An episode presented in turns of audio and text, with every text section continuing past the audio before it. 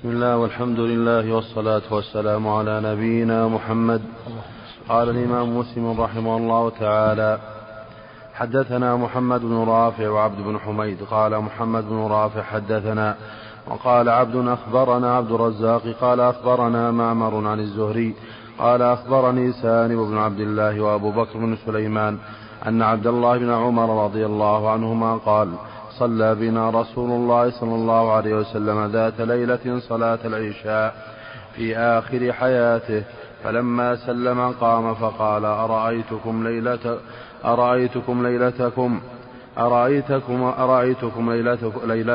ليلتكم هذه فإن على رأس 100 سنة منها لا يبقى ممن هو على ظهر الأرض أحد. قال ابن عمر: فوهل الناس في مقالة رسول الله صلى الله عليه وسلم تلك فيما يتحدثون من هذه الأحاديث عن 100 سنة، وإنما قال رسول الله صلى الله عليه وسلم: لا يبقى ممن هو اليوم على ظهر الأرض أحد، يريد بذلك أن ينخرم ذلك القرن. حدثني عبد الله بن عبد الرحمن الدارمي قال أخبرنا أبو اليمان قال أخبرنا شعيب، ورواه الليث عن عبد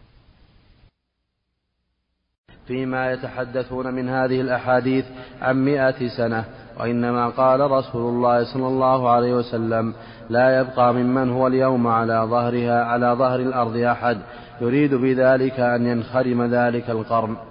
حدثني عبد الله بن عبد الرحمن الدارمي قال أخبرنا أبو اليمان قال أخبرنا شعيب، ورواه الليث عن عبد الرحمن بن خالد بن مسافر، كلاهما عن الزهري بإسناد معمر كمثل حديثه.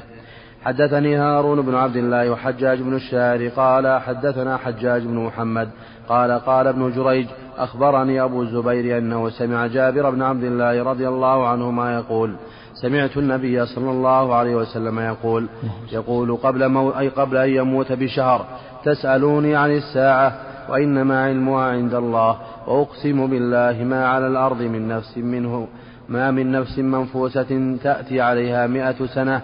حدثني محمد بن حاتم قال حدثنا محمد بن بكر قال أخبرنا ابن جريج بهذا الإسناد، ولم يذكر قبل موته بشهر.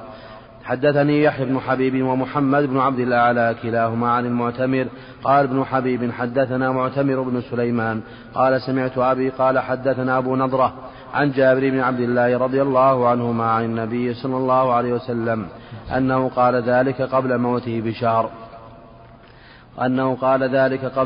بشهر أو نحو ذلك: ما من نفس منفوسة اليوم تأتي عليها 100 سنة وهي حية يومئذ.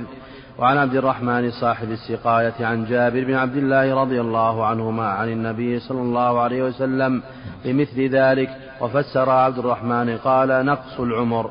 حدثنا أبو بكر بن أبي شيبة قال حدثنا يزيد بن هارون قال أخبرنا سليمان التيمي بالإسنادين جميعا مثله. حدثنا ابن نمير. بسم الله الرحمن الرحيم، الحمد لله رب العالمين، والصلاة والسلام على أشرف الأنبياء والمرسلين نبينا محمد وعلى آله وصحبه أجمعين، أما بعد. هذا الحديث وقول عليه الصلاة والسلام: أرأيتكم ليلتكم هذه فإن على رأس 100 سنة لا يبقى على وجه الأرض ممن هو عليها أحد. هذا من علم الغيب الذي أطلع الله سبحانه وتعالى عليه نبيه صلى الله عليه وسلم، أخبره بأنه بعد 100 سنة لا يبقى على وجه الأرض أحد ممن هو عليها الآن. والمعنى أن 100 سنة تخرم ذلك القرن، يعني يبقى على وجه الأرض من يولد بعد تلك الليلة، وكان هذا قبل وفاة النبي صلى الله عليه وسلم بشهر كما في هذا الحديث. من يولد بعد تلك الليلة هم الذين يبقون بعد 100 سنة، ومن بعد 100 سنة فالذي على وجه الأرض كلهم يفنون، ويبقى من ولد بعد مقالة النبي صلى الله عليه وسلم بعد تلك الليلة. وأما تفسير بعضهم نقص العمر فليس بعضهم نقص العمر فليس بظاهر، لكن تفسيره بانخرام ذلك القرن. فجاء بعض أهل العلم بهذا الحديث على أن الخضر ميت وأنه غير باقي، وذهب آخر من أهل العلم إلى أن الخضر باقي وأنه من المعمرين، قال النووي هذا هو قول الجمهور.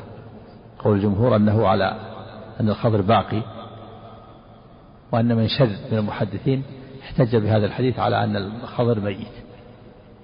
قولوا أن هذا شذ من المحدثين لا، ليس بظاهر، لا يعتبر هذا شذوذ. والذين قالوا أن الخضر باقي أجابوا عن هذا الحديث، قالوا أن الخضر في البحر وليس على وجه الأرض، أو أنه عام مخصوص، لأن العام مخصوص بالخضر فإنه يبقى.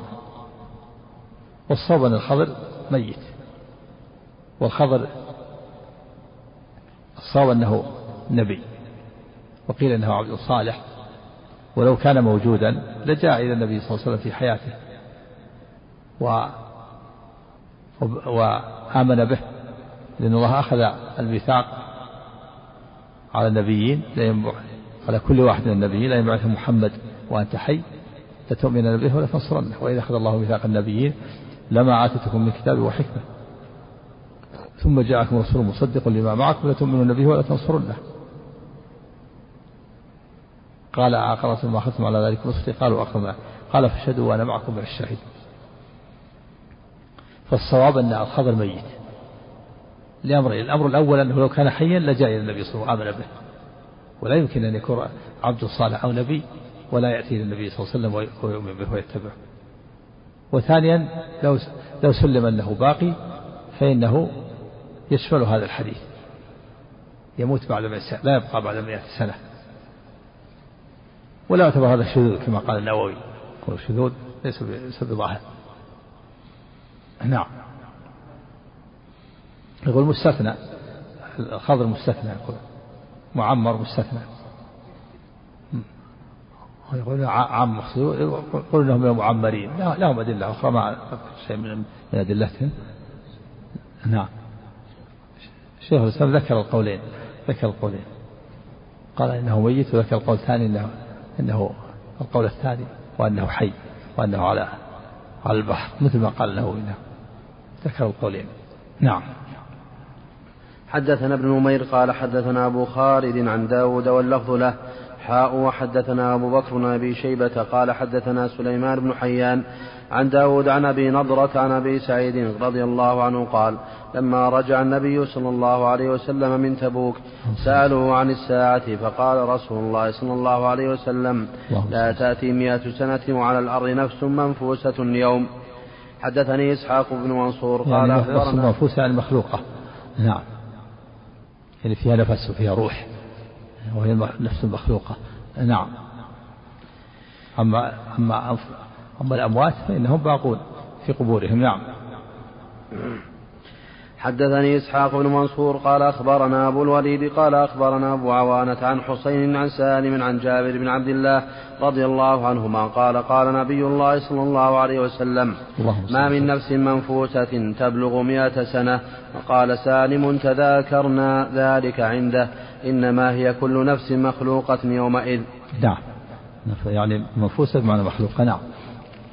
حدثنا يحيى بن يحيى التميمي وأبو بكر بن أبي شيبة ومحمد بن العلاء قال يحيى أخبرنا، وقال الآخران حدثنا أبو معاوية عن الأعمش عن أبي صالح عن أبي هريرة رضي الله عنه قال قال رسول الله صلى الله عليه وسلم لا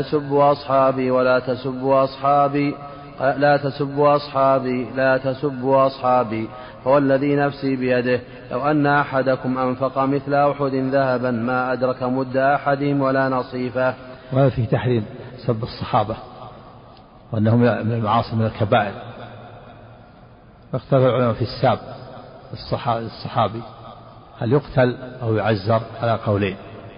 له بعض المكان أنه يقتل، من سب أحد الصحابة قتل، وقيل يعزر. نعم. وقال النبي صلى الله عليه وسلم في فضل الصحابة على من عداهم قال لا تسبوا أصحابي هو الذي نفسي بيده لو أنفق أحدكم مثل أحد ذهبا ما بلغ مد أحد ولا نصيف. النصيف لغة في النصف، يقال نصف ونصف ونصف ونصيف، 4 لغات. والمعنى أن لو أنفق أحد الصحابة مد وهو ملء كفي الرجل المتوسط أو نصف المد يتصدق به وأنفق غيرهم مثل أحد ذهبا لكان ثواب الصحابي الذي أنفق المد ونصف مد أكثر من ثواب من أنفق مثل أحد ذهبا. وجاء في الحديث الآخر أن النبي صلى الله عليه وسلم قال هذا لخالد بن الوليد لما حصل بينه وبين عبد الرحمن بن عوف تفاهم، وكان عبد الرحمن بن عوف رضي الله عنه من السابقين الأولين الذين أسلموا قبل الفتح قبل صلح الحديبية، وكان خالد بن الوليد ممن تأخر إسلامه وأسلم بعد صلح الحديبية وقبل فتح مكة، فخالد ممن تأخرت صحبته وعبد الرحمن ممن تقدمت صحبته. فالنبي صلى الله عليه وسلم يخاطب خالد يقول لا تسبوا أصحابي يعني الذين تقدمت صحبتهم، فوالذي نفس محمد بيده لو انفق أحدكم مثل أحد ذهبا ما بلغ مد أحدهم من نصيف ولا نصيفة. هذا فيه التفاوت بين الصحابة، فالنبي صلى الله عليه وسلم يخاطب من تأخر صحبته يقول لا تسب من تقدم صحبته، فإنك لو أنفقت مثل أحد يا خالد وأنفق عبد الرحمن مد أو نصف مد ما بلغت من الثواب مثل ما بلغ. فإذا كان هذا التفاوت بين الصحابة أنفسهم فكيف بمن بعد الصحابة؟ وخالد ممن أسلم بعد صلح الحديبية وقبل فتح مكة. وهناك أيضا الطبقة الثالثة الذين أسلموا بعد فتح مكة، ومنهم أبو سفيان وابناه يزيد ومعاوية وقال لهم الطلقاء، فالذين تقدم إسلام والسابقون الأولون هم الذين أسلموا قبل صلح الحديبية، ويسمى فتح سماها الله فتحا إنا فتحنا لك فتحا مبينا وصل الحديبية. فقال عمر يا رسول الله وفتحه هو؟ قال نعم، سمى الله فتحا لما جاء بعده ولما يعقبه من النصر. فصلح الحديبية هي حد فاصل، فمن أسلم قبلها فهو من السابق الأولين، ومن أسلم بعدها فليس من السابق الأولين. ثم إليهم من أسلم بعد صلح الحديبية وقبل فتح مكة، ثم إليهم الطبقة الثالثة الذين أسلموا يوم الفتح وقال لهم مسلمة الفتح، وهم مثل أبي سفيان ومثل ابنيه معاوية ويزيد كلهم، وقال لهم الطلقاء يقول النبي صلى الله عليه وسلم اذهبوا فأنتم الطلقاء. نعم إذا سبه لدينه، نعم قد، أما إذا سبه للغيظ فلا، الغيظ والغضب نعم من الكبائر لعظم منزلة الصحابة رضوان الله عليهم، ولأنهم نقلوا الدين ونقلوا الشريعة ولأنهم زكاهم وعدلهم. نعم في هذا سب الصحابة، سب الواحد والاثنين، أما سب الجميع إذا كان تكفير وتفسيق هذا ردة والعياذ بالله، وإذا كان غير تكفير وتفسيق فهو فسق وكبيرة. نعم إذا من كفر الصحابة وفسقهم هذا يكون مرتدا بالله، لأنهم كذبوا لله، لأن الله زكاهم وعدلهم ووعدهم بالجنة وقال كل وعد الله الحسنى، فمن كفرهم فقد كذب الله، ومن كذب الله فقد كفر، من كفرهم أو فسقهم الحجة قائمة عليه، الحجة قائمة. نعم حدثنا عثمان بن أبي شيبة قال حدثنا جرير عن الأعمش عن أبي صالح عن أبي سعيد رضي الله عنه قال كان بين خالد بن الوليد وبين عبد الرحمن بن عوف شيء فسبه خالد، فقال رسول الله صلى الله عليه وسلم لا تسبوا أحدا من أصحابي، فإن أحدكم لو أنفق مثل أحد ذهبا ما أدرك مد أحدهم ولا نصيفه. وهذا التفاوت بين الصحابة أنفسهم بين خالد وبين عبد الرحمن، فكيف بالتفاوت بين الصحابة ومن بعدهم؟ نعم مزية الصحبة للنبي صلى الله عليه وسلم والجهاد معه ونصرته ومشاهدة التنزيل، هذه مزايا خاصة بالصحابة لا يدركها من بعدهم. نعم حدثنا أبو سعيد الأشج وأبو كريب قال حدثنا وكيع عن الأعمش. رؤية النبي صلى الله عليه وسلم، الصحابي رأى النبي صلى الله عليه وسلم وجاهد معه وسمع القرآن وتلقى من النبي صلى الله عليه وسلم وجاهد معه، فضائل عظيمة، مزايا عظيمة. نعم حدثنا أبو سعيد الأشج وأبو كريب قال حدثنا وكيع عن الأعمش حدثنا عبيد الله بن معاذ قال حدثنا أبي حدثنا ابن مثنى وابن بشار قال حدثنا ابن أبي عدي جميعا عن شعبة عن الأعمش بإسناد جرير وأبي معاوية بمثل حديثهما. وليس في حديث شعبة ووكيع ذكر عبد الرحمن بن عوف وخالد بن وليد. حدثني زهير بن حرب قال حدثنا هاشم بن قاسم قال حدثنا سليمان بن مغيرة قال حدثني سعيد جريري عن أبي نضرة عن أسير بن جابر أن أهل الكوفة وفدوا إلى عمر قال أسير ويقال أسير نعم أن أهل الكوفة وفدوا إلى عمر وفيهم رجل ممن كان يسخر بأويس فقال عمر هل هاهنا أحد من القرنيين فجاء ذلك الرجل من القرنيين نعم أحسن عليك. فقال عمر هل هاهنا أحد من القرنيين فجاء ذلك الرجل فقال عمر إن رسول الله صلى الله عليه وسلم قد قال إن رجلا يأتيكم من اليمن يقال له أويس لا يدع باليمن غير أم له قد كان به بياض فدعا الله فأذهبه عنه إلا موضع الدينار أو الدرهم فمن لقيه منكم فليستغفر لكم. حدثنا زهير بن حرب ومحمد مثنى قال حدثنا عفان بن مسلم قال حدثنا حماد وهو بن سلمة عن سعيد جريري بهذا الإسناد عن عمر بن الخطاب رضي الله عنه قال إني سمعت رسول الله صلى الله عليه وسلم يقول إن خير التابعين رجل يقال له أويس وله والدة وكان به بياض فمروه فليستغفر لكم. حدثنا إسحاق بن إبراهيم الحنظري فيها أن هذا من خير التابعين هذا من الفضائل لأن لا يزال المؤلف يذكر الفضائل من فضائل التابعين من فضائلهم أويس القرني قال من خير التابعين.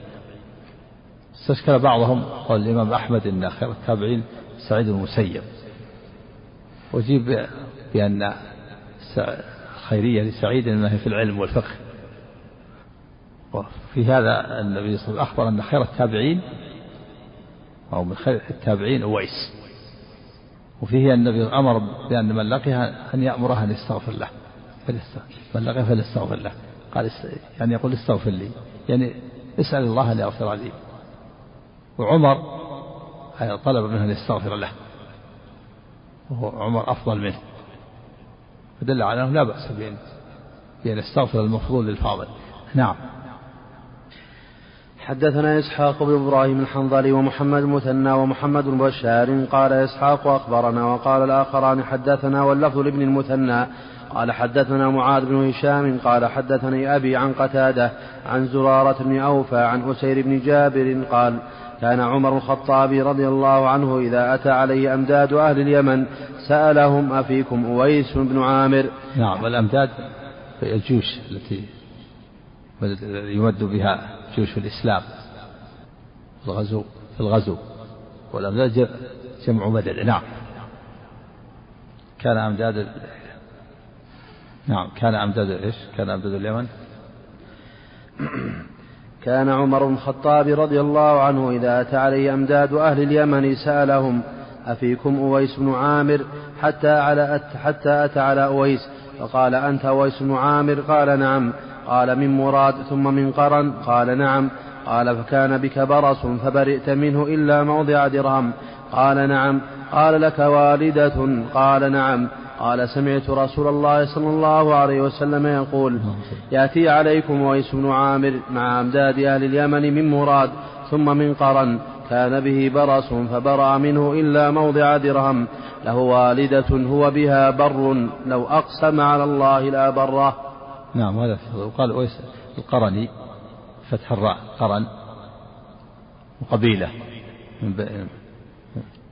من مراد فقال أويس القرن نسبة إلى القبيلة بخلاف قرن الذي في جنوب المملكة فإن بإسكان الراء لأنها نسبة إلى البلد ومنه محافظة القرن ومنه الشيخ عايض القرني القرن بإسكان الراء نسبة إلى البلد أما أويس القرني بفتح الراء نسبة إلى قبيلة من المراد.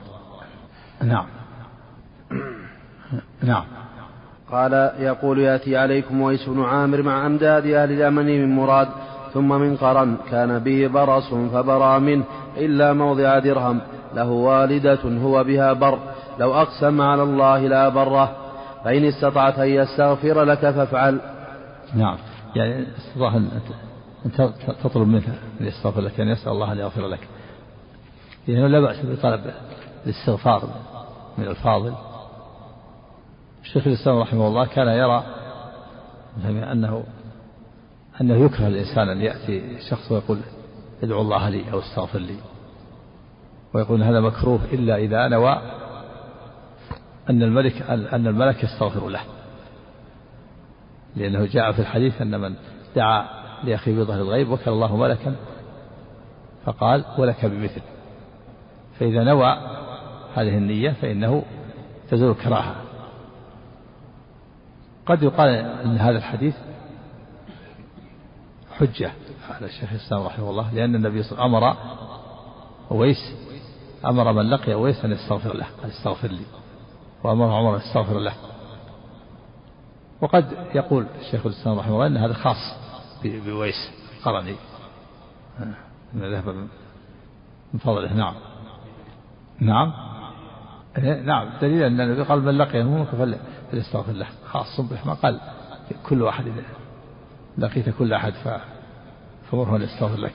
قد يقال نعم لأنه من خير التابعين، هذا أخبر عنه النبي صلى الله عليه وسلم فهو خاص به. نعم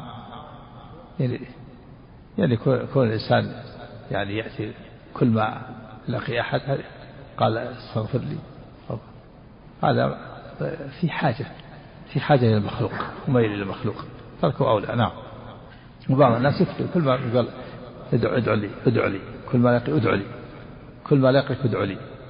نعم فإن استطعت أن يستغفر لك فافعل فاستغفر لي فاستغفر له. فقال له عمر أين تريد؟ قال الكوفة. يعني عمر طلب منه يستغفر له فاستغفر له أويس، مع أن عمر أفضل منه، في دليل على استغفار المفضول للفاضل. نعم فقال له عمر أين تريد؟ قال الكوفة. قال لا أكتب لك إلى عاملها. قال أكون في غبراء الناس أحب إلي. قال فلما كان يعني يكون في غبراء الناس يعني أكون في وسطهم، في صعاليكهم وأخلاطهم، الذين لا يؤبه لهم، لا يريد الشهرة وإنما يريد أن يختلط بالناس ويكون في غبراء الناس في وسط الناس حتى لا يعرف. قال أكون في غبراء الناس في أخلاطهم وصعاليكهم الذين لا يؤبه لهم. أما إذا كتب له إلى الوالي لو الكفر عرفه الناس واشتهر. وكان أيضا كأنه لاحظ أويس أنه لو كتب له إلى عاملها عرفه الناس وصاروا يؤذونه ويأتون إليه يطلب منه أن يستغفر لهم فيؤذونه ويشقون عليه. نعم قال أكون في غبراء الناس حتى لا يعرف حتى لا يشتهر. نعم فلما كان من العام المقبل حج رجل من أشرافهم فوافق عمر فسأله عن أويس قال تركته رث البيت قليل المتاع. قال سمعت رسول الله صلى الله عليه وسلم يقول يأتي عليكم أويس بن عامر مع أمداد أهل اليمن من مراد ثم من قرن كان به برص فبرى منه إلا موضع درهم له له والدة هو بها بر لو أقسم على الله لا بره فإن استطعت أن يستغفر لك فافعل.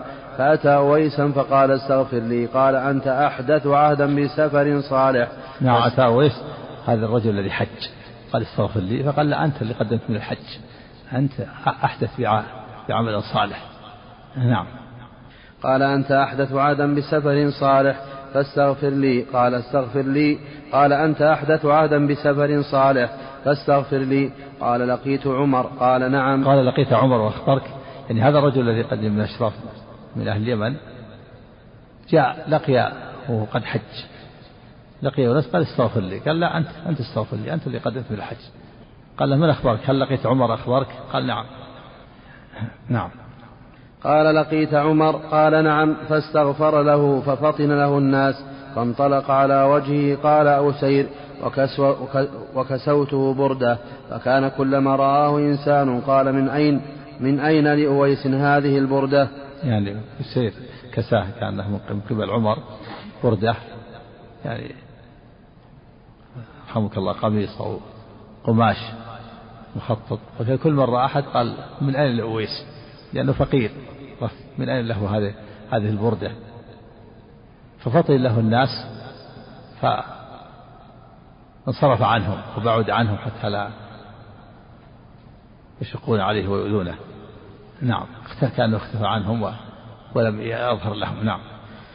حدثني أبو الطاهر قال أخبرنا ابن وهب قال أخبرني حرملة وحدثني هارون بن سعيد الأيلي قال حدثنا ابن وهب قال حدثني حرملة وابن عمران تجيبي عن عبد الرحمن بن شماسة المهري قال سمعت أبا ذر رضي الله عنه يقول قال رسول الله صلى الله عليه وسلم إنكم ستفتحون أرضا يذكر فيها القراط فاستوصوا بأهلها خيرا فإن لهم ذمة ورحما، فإذا رأيتم رجلين يقتتلان في موضع لبنة فاخرج منها. قال فمر بربيعة وعبد الرحمن بن شرحبيل بن حسنة يتنازعان في موضع لبنة فخرج منها. قال سمعت أبا ذر رضي الله عنه يقول قال رسول الله صلى الله عليه وسلم إنكم ستفتحون أرضا يذكر فيها القراط فاستوصوا بأهلها خيرا فإن لهم ذمة ورحما، فإذا رأيتم رجلين يقتتلان في موضع لبنة فاخرج منها. قال فمر بربيعة وعبد الرحمن بن شرحبيل بن حسنة يتنازعان في موضع لبنة فخرج منها. هذا وهي أرض مصر كما سيأتي، وهذا في علم من علام النبوة حيث أخبر النبي صلى الله عليه وسلم أنها ستفتح ففتحت، كان هذا من علام النبوة، وهي الأرض التي يذكر فيها القراط، والقراط جزء من الدينار أو الدرهم، وكان يتعامل به أهل مصر في ذلك الوقت ويتكلمون به كثيرا قراط. قال إلا لهم، وفيها النبي أمر بالوصية بهم خيرا، أمر بالوصية بأوصى بهم خيرا. قال إذا فتحتم أرضا يقالوا فيها القراط وهي أرض مصر فاستوصوا بأهلها خيرا، النبي أوصى بها خيرا. قال إن لهم ذمة ورحمة، ذمة يعني حرمة وحق وبمعنى الذماء، واللفظ الآخر لهم رحما وصهرا. فالرحم كون أم إسماعيل وهاجر منهم، والصهر كون مارية القبطية أم إبراهيم منهم من مصر كان الأم، ولهذا أمر النبي بالوصية بهم خيرا. قال إنكم ستفتحونها فاستوصوا بأهلها خيرا، يعني وراعوا ما لهم من الرحم والصهر. أما الرحم فلكون هاجر منهم لما سافر إبراهيم الخليل ومعه بنت عمه وكان من أجمل النساء، ومروا بأرض مصر في ذلك الوقت وكان بها ملك جبار وأخذ سارة، ثم رد الله كيد الكافر فقال أخرجوها عني. والقصة معروفة، إنما أتتون بشيطانه وأعطاه هاجر ويقال هاجر، فأعطتها إبراهيم فتسراها فولد إسماعيل. فهذا هو الرحم، الرحم أن هاجر أم إسماعيل منهم.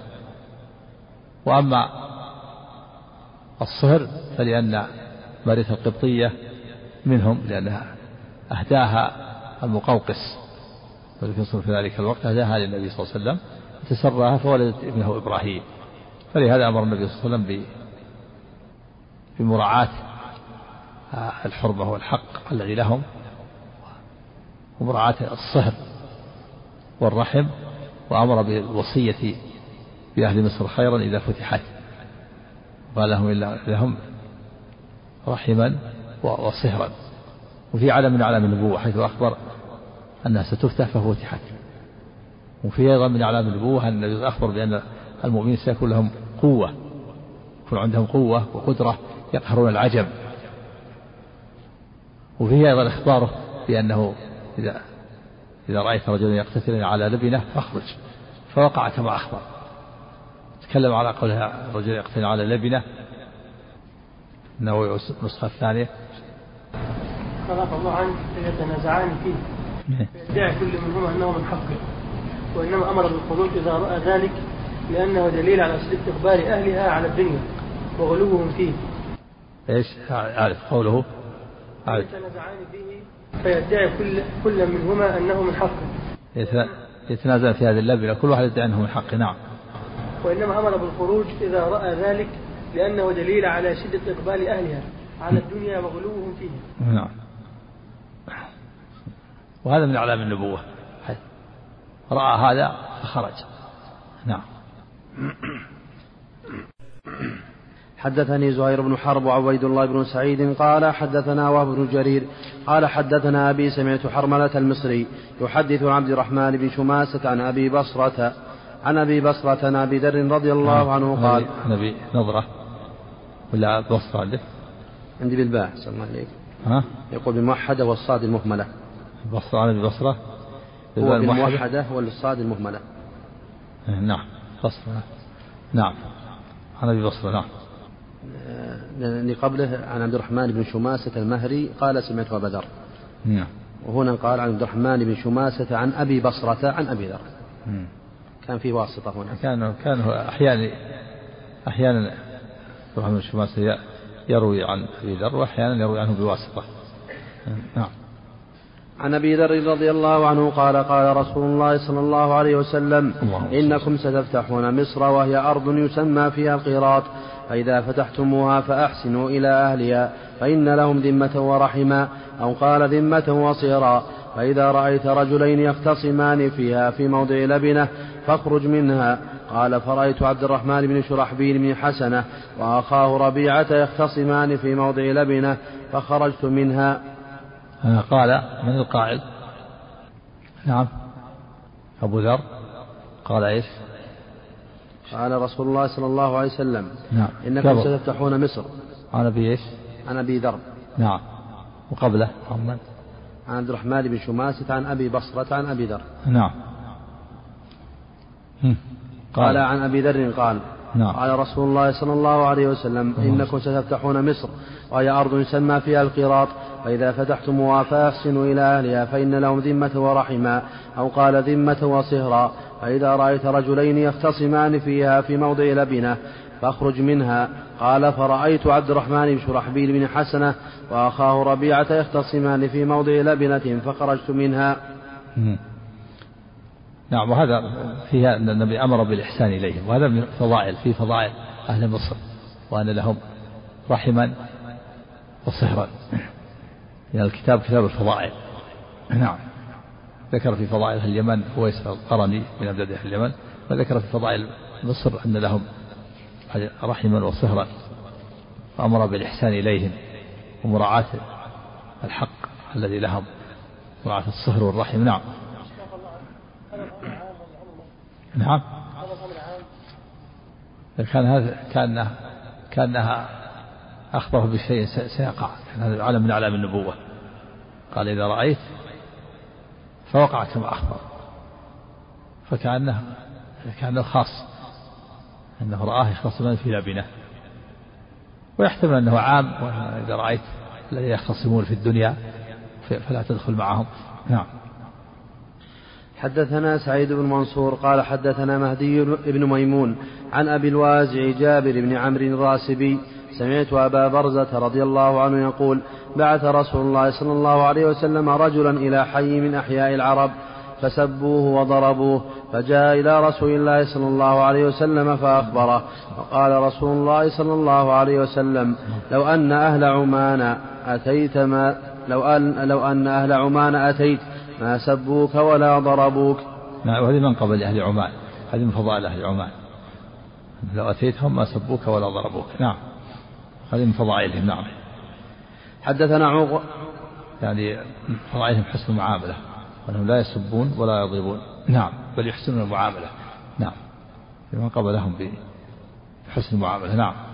حدثنا عقبة بن مكرم العمي قال حدثنا يعقوب يعني بن إسحاق الحضرمي قال أخبرنا الأسود بن شيبان عن أبي نوفل رأيت عبد الله بن الزبير رضي الله عنه على عقبة المدينة قال فجعلت قريش تمر عليه والناس رأيته عن أبي نوفل رأيت عبد الله بن الزبير رضي الله عنه على عقبة المدينة قال فجعلت قريش تمر عليه والناس حتى مر عليه عبد الله بن عمر فوقف عليه فقال السلام عليك أبا خبيب السلام عليك أبا خبيب السلام عليك أبا خبيب أما والله لقد كنت أنهاك عن هذا أما والله لقد كنت أنهاك عن هذا أما والله لقد كنت أنهاك عن هذا أما والله إن كنت ما علمت صواما قواما وصولا للرحم أما والله لأمة أنت أشرها أما والله لأمة نعم أما والله لأمة أنت أشرها لأمة خير. ثم نفذ عبد الله بن عمر فبلغ الحجاج موقف عبد الله وقوله فبلغ الحجاج موقف عبد الله وقوله فأرسل إليه فأنزل عن جذعه فألقي في قبور اليهود ثم أرسل إلى أمه أسماء بنت أبي بكر فأبت أن تأتيه فأعاد عليها الرسول لتأتيني أو لأبعثن إليك من يسحبك بقرونك قال فأبت وقالت والله لا آتيك حتى تبعث إلي من يسحبني بقروني قال فقال أروني سبتي يعني إن علي الذي ليس لهما شعر نعم فقال أروني سبتي فأخذ عليه ثم انطلق يتوذف حتى دخل عليها يعني يسرع حتى دخل عليها فقال كيف رأيتني صنعت بعدو الله قالت رأيتك أفسدت عليه دنياه وأفسد عليك آخرتك بلغني أنك تقول له يا ابن ذات النطاقين أنا والله ذات النطاقين أما أحدهما فكنت أرفع به طعام رسول الله صلى الله عليه وسلم وطعام أبي بكر من الدواب وأما الآخر فنطاق المرأة التي لا تستغني عنه أما إن رسول الله صلى الله عليه وسلم حدثنا أن في ثقيف كذابا ومبيرا فأما الكذاب فرأيناه وأما المبير فلا إخالك إلا إياه قال فقام عنها ولم يراجعها. نعم وهذه قصة في قتل عبد الله بن الزبير أما تولى إمارة الحجاز كان عبد الله بن الزبير قد وعى له بالخلافة بعد موت يزيد بن معاوية سنة 64 من الهجرة بايعه أهل الحجاز وبايعه أهل الشام ولم يبقى إلا بعض بني أمية فخرج عليه عبد الملك بن مروان وكان مروان الحكم قبله وأبوه كاد أن يبايع عبد الله بن الزبير ثم لم يبايع ودعا لنفسه الخلافة ثم توفي فبايع بعض من الأمية لعبد الملك بن مروان وصار يدعو نفسه بالشام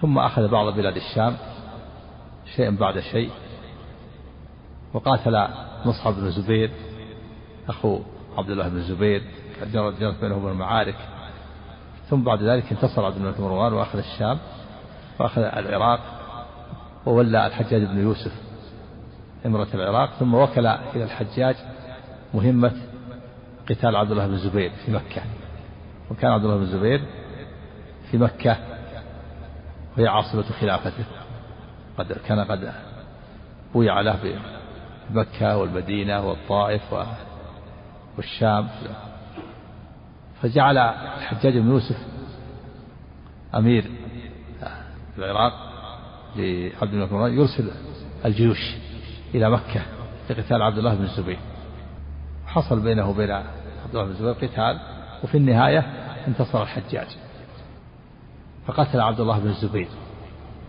هو صحابي جليل وصلبه على خشبة على جذع كما في هذا الحديث ورمى الكعبة بالمنجنيق وهدمها. وكان عبد الله بن الزبير طبق الحديث الذي روته عائشة النبي صلى الله عليه وسلم قال لولا قومك حديث عهد بكفر لنقضت الكعبة وجعلت لها بابين، بابا شرقيا وبابا غربيا، ويدخل الناس منه ويخرج منه، وأدخلت الحجر. بين النبي صلى الله عليه وسلم أن الذي منعه حداثة عهدهم بالكفر، وأنها عقولهم تنكر هذا وأن يخشى عليهم من الردة. فعبد الله بن الزبير طبق الحديث وقال استقر الإسلام الآن، وما خشيه النبي صلى الله عليه وسلم زال. فأدخل الحجر عبد الله بن الزبير وفتح بابا غربيا ونزل الباب الشرقي، كان مرتفع، فصار الناس يدخلون الباب ويخرجون من باب، وصار يستلم الأركان الأربعة كلها، لأن صارت على قواعد إبراهيم. ولهذا فإن عبد الله معاوية لما طاف بالكعبة جعل يستلم الأركان الأربعة كلها، فأنكر عليه ابن عباس قال تستلم الأركان الأربعة؟ ما يستلم إلا الركن اليماني والحجر الأسود. فقال معاوية لابن عباس يا ابن عباس في البيت شيء مهجور؟ يعني البيت ما يهجر كله، تستلم الأركان كلها. فقال ابن عباس لقد كان لكم في رسول الله أسوة حسنة ولما رأى النبي صلى الله عليه وسلم يستلم إلا الركنين اليمانيين. قال صدقت، ورجع إلى قوله. هذا قبل أن يتولى عبد الله بن الزبير. لما تولى عبد الله بن الزبير أدخل الحجر وصارت القواعد كلها على قواعد إبراهيم، الأركان كلها على قواعد إبراهيم، وصارت السلم الأركان الأربعة كلها. لكن الحجاج لما انتصر على عبد الله بن الزبير رمى الكعبة بالمنجنيق وهدمها، ثم بناها وأخرج الحجر، أخرجه على ما كانت عليه في الجاهلية، وسد الباب الغربي ورفع الباب الشرقي وعادها على ما كانت عليه في الجاهلية. فكان عبد الملك بن مروان بعد ذلك لما حج، وقال إن عبد الله بن الزبير يكذب على عائشة ويقول عنده حديث كذا وكذا، فأنكر عليه وقال لا تقول هذا يا أمير المؤمنين، إني سمعت عائشة تقول كذا وكذا، فسكت طويلا. فهو هذا الإمام مسلم في مكان آخر وقال ليتنا تركناه وما أراد. والحجاج لما قتل عبد الله بن الزبير صلب على جذع، فمر به عبد الله بن عمر من الزهاد، أصحابه كان لا يدخل في الخلاف الذي يكون بين الناس والقتال، ولكنه رضي الله عنه عنده شجاعة وعنده قوة. كان الحجاج بن يوسف يتكلم مع عبد الله بن الزبير ويقول انه عدو الله وانه من ظلمه وجوره.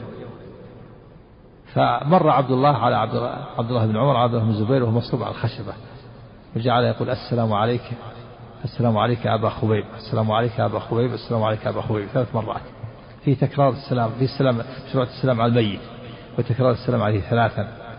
قال أبا خبيب كنية عبد الله بن الزبير وأكبر أولاده، وقال له ثلاث كنى أبو بكر وأبو خبيب. قال ثم قال أما والله كنت أنهاك عن هذا، كرر هذا، يعني عن منازعة طويلة للحجاج والعبد الملك بن مروان خوفا من تصل الحال إلى ما وصلت إليه. ثم قال أما والله إنك ما علمت أنك صوام قوام وصول للرحم، وهذا فيه دليل على أن عبد الله بن زبير كريم، على عكس ما يظن بعض الناس يصفون بالشح وقول الشاعر دعني من نصر خبيب دعني يذكر في الشعر بياته دعني من نصر الخبيب دعي، وذكر أنه الشح وهذا باطل. عبد الله بن عمر أظهر أنه وصول للرحم وأنه كريم وأنه صواب. وقال أما والله لأمة أنت فيهم أنت شرهم هم خير. قال العبارة قال أما والله لأمة ليش أنت شرها لأمة خير. نعم الله أما والله لأمة أنت شرها لهي خير. هذا فيه بيان مناقب عبد الله بن الزبير وفي شجاعة عبد الله بن عمر، ولم يبالي بالحجاج وكان ظلوما غشوما، فأظهر مناقب عبد الله بن الزبير وأثنى عليه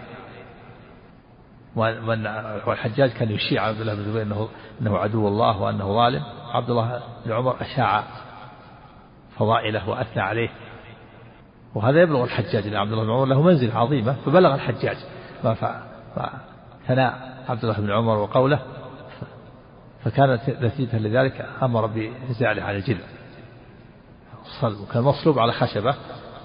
فلما سمع عبد الله بن عمر يثني عليه ويشيع فضائله بين الناس، هو صحابي جليل، خشي أن يتأثر الناس فأنزله من الجلد. قالوا وألقي في قبور اليهود. هذا لعله وهم بعض الرواة، لأن مكة ما فيها يهود، مكة ما فيها يهود، وأنزلوا ووضع في قبور اليهود، لعل هذا وهم بعض الرواة، لأن مكة ليس فيها يهود. فعبد الله بن الزبير قتل مظلوما رضي الله عنه، وهو أمير المؤمنين الذي بايعه أهل الحل والعقد. وعبد الملك بن مروان كما قال إنه من الخوارج الذين خرجوا عليه، لأنه بويع له بعد موت يزيد بن معاوية سنة 64 من الهجرة، وقتل سنة 73 من الهجرة. خرج عليه عبد الملك بن مروان لأنه استتب له الأمر في الحجاز وفي الشام، ثم إلا بعض بني أمية كاد مروان بن الحكم أن يبايع ثم لم يبايع ودعا لنفسه، ثم لم تطل حياته، ثم قام بعده عبد الملك بن مروان ودعا لنفسه بالخلافة حتى أخذ بعض الشام شيئا فشيئا حتى تم له الأمر. والله تعالى يقضي يحكم بينهما بحكمه العدل. نعم نعم، لا قصة في مكة، لا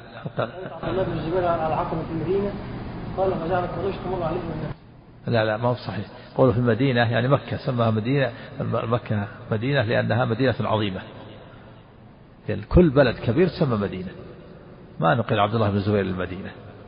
هذا من يقول محشي ذا؟ ها لا، في الحديث في المدينة المراد بها مكة، سماها مكة مدينة لأنها مدينة واسعة. نعم، ما نعقل عبد الله بن الفضائل، فضائل عبد الله بن الزبير من فضائل عبد الله بن الزبير. ثم بعد ذلك الحجاج لما قتل عبد الله بن الزبير أرسل إلى أمه أسماء بنت أبي بكر وقال لها تأتيني، أرسل لها رسول فامتنعت ورفضت وقال لا آتي، فأرسل إليها مرة أخرى وقال تأتيني أو لا أرسلن من يسحبها بقرونها، يعني بضفائرها وشعورها. كانت شجاعة رضي الله عنها، من شجاعتها أنها كانت تشجع عبد الله بن الزبير على البقاء في الإمارة، حتى أن الناس تركوه في آخر الأمر وقال ما بقي أحد، فجعلت تشجع وقال ما دمت على الحق اصبر. قال أخشى أن يقتلونني بعد موتي أو أن كذا يمثلونني بعد موتي. قالت يا بني وما يضر الشاة سلخها بعد موتها أو بعد ذبحها. كانت تشجع رضي الله عنها، شجاعة، أسماء بنت أبي بكر وهي أخت عائشة منها زوجة الزبير. أرسل الحجاج لما قتل عبد الله بن الزبير ابنها أرسل إليها قال تأتيني، فرفضت وقالت لا آتيك، فأرسل إليها مرة أخرى وقال لا تأتيني أو لأرسلن من يسحبها بقرونها بشعورها، فقالت لا آتيك، أرسل من يسحبني بقرونها، تحداه، قالت لا آتي. فرجع الرسول قال رفضت وقال ترسل لمن يسحبني بقروني. فلما رأى قال أعطني سبتي لعالية، لبس حذاءه وجعل يتوذف يسرع حتى دخل عليها. الصحابة لهم هيبة، حتى ولو كانت امرأة لهم منزلة ومكانة، مع ظلم الحجاج وجوره ما قدر يفعل شيء مع أسماء. فقال له كيف رأيت فعلت بعدو الله، يعني ابنها عبد الله بن الزبير. قالت رأيتك أفسدت عليه دنياه وأفسد عليك آخرتك، أفسدت عليه دنياه قطعت عليه حياتك، لكن أفسد عليك آخرتك بسبب ظلمك وجورك. ثم قالت أسمعك تقول تعيرني، تقول ذات النطاقين، ذات النطاقين أنا أفتخر بها، نطاقين ثوب قطعة قطعتين، قطعة سفرة طعام النبي صلى الله عليه وسلم، وقطعة ثانية شد بها ظهري ما لا تستغني عنه المرأة. هذا الذي تعيرني به منقبه لي. ثم قالت إن رسول الله أخبرنا في بني ثقيف، حجاج الثقفي بني ثقيف كذابا ومبيرا، أما الكذاب فقد رأيناه وهو مختار بن أبي عبيد الثقفي الذي ادعى النبوة، وأما المبير وهو مهلك فلا أرى إلا أنت، لا أظن إلا أنت المبير. شو القوة جابهت. قالت الرسول صلى الله عليه وسلم أخبرنا في ثقيف كذاب ومبير، فالكذاب خرج هو المختار بن أبي عبيد الثقفي الذي ادعى النبوة، وأما المبير فلا إخالك إلا أنت، ما أظنه إلا أنت. فألقمته حجرة ثم قام وتركها ولم يفعل شيئا. نعم. حدثنا محمد بن رافع وعبد بن حميد قال عبد أخبرنا، وقال ابن رافع حدثنا عبد الرزاق قال أخبرنا معمر عن جعفر الجزري عن يزيد بن الأصم عن أبي هريرة رضي الله عنه قال قال رسول الله صلى الله عليه وسلم: لو كان الدين عند الثريا لذهب به رجل من فارس، أو قال من أبناء فارس، حتى يتناوله. وهذه من قبل يعني فارس، وتحقق هذا الفضل لمن آمن من الفارس كسلمان الفارسي رضي الله عنه وغيره ممن آمن وسبقوا إلى الإسلام والجهاد في سبيل الله. وهذه من قبل يعني فارس، لو كان الدين ثريا لنا له رجل من أهل فارس كسلمان الفارسي رضي الله عنه، معروف قصته الطويلة، قد عاش 150 سنة في قصة الطويلة حينما كان يطلب هذا الدين ويسأل الرهبان، كان يتنقل من شخص إلى شخص حتى جاء إلى المدينة وبيع فيها اليهودي ثم اعتق. نعم. حدثنا قتيبة بن سعيد قال حدثنا عبد العزيز يعني بن محمد عن ثور عن أبي الغيث عن أبي هريرة رضي الله عنه قال: كنا جلوسا عند النبي صلى الله عليه وسلم إذ نزلت عليه سورة الجمعة، فلما قرأ وآخرين منهم لما يلحقوا بهم قال رجل من هؤلاء: من هؤلاء يا رسول الله؟ فلم يراجعه النبي صلى الله عليه وسلم حتى سأله مرة أو مرتين أو ثلاثة، قال: وفينا سلمان فارسي. قال: فوضع النبي صلى الله عليه وسلم يده على سلمان ثم قال: لو كان الإيمان عند الثريا لنا له رجال من هؤلاء، يعني من أهل فارس، هذه من قبلها. نعم، هذه من فضائل أهل فارس، كتاب الفضائل. نعم. نعم هم، نعم هو أهل العمال، هم أهل البحرين، سمى كل منطقة سمى بحرين، هم أهل العمال موجودين منطقة. نعم، منطقة شرقية. نعم. حدثني محمد بن رافع وعبد بن حميد واللفظ لمحمد قال عبد أخبرنا، وقال ابن رافع حدثنا عبد الرزاق قال أخبرنا معمر عن الزهري عن سالم عن ابن عمر رضي الله عنهما قال: قال رسول الله صلى الله عليه وسلم: تجدون الناس كإبل 100 لا يجد الرجل فيها راحلة. يعني الناس المستقيم في دينه وخلقه قليل في الناس. معنى الحديث على الصحيح اختلف في معنى الحديث، والصواب مع الحديث أن المستقيم في دينه وخلقه قليل في الناس، كما أن الراحلة قليلة في الإبل. المستقيم في دينه وخلقه قليل في الناس، كما أن الراحلة قليلة في الإبل. الراحلة تصلح للركوب، راحلة يعني فاعلة بمعنى مفعولة، راحلة يعني ترحل، من قول عيشة راضية يعني مرضية، راحلة مرحلة. يعني ما كل بعير يصلح يكون راحلة، لابد تروض وتعود البعير على حمل الأثقال وعلى الأسفار، ما كل واحدة تصلح تكون راحلة. بعض الإبل إذا ما كانت راحلة ما يستطيع، يلقي متاعك ويترك. الراحلة تكون تروض وعندها صبر وتحمل. متى يوجد راحلة من الإبل؟ والمعنى أن المستقيم في دينه وخلقه قليل في الناس، كما أن الراحلة قليلة في الإبل اللي ترحل وتروض، تكون عندها قدرة على تحمل الأسفار والأثقال، هذه قليلة في الإبل. نعم.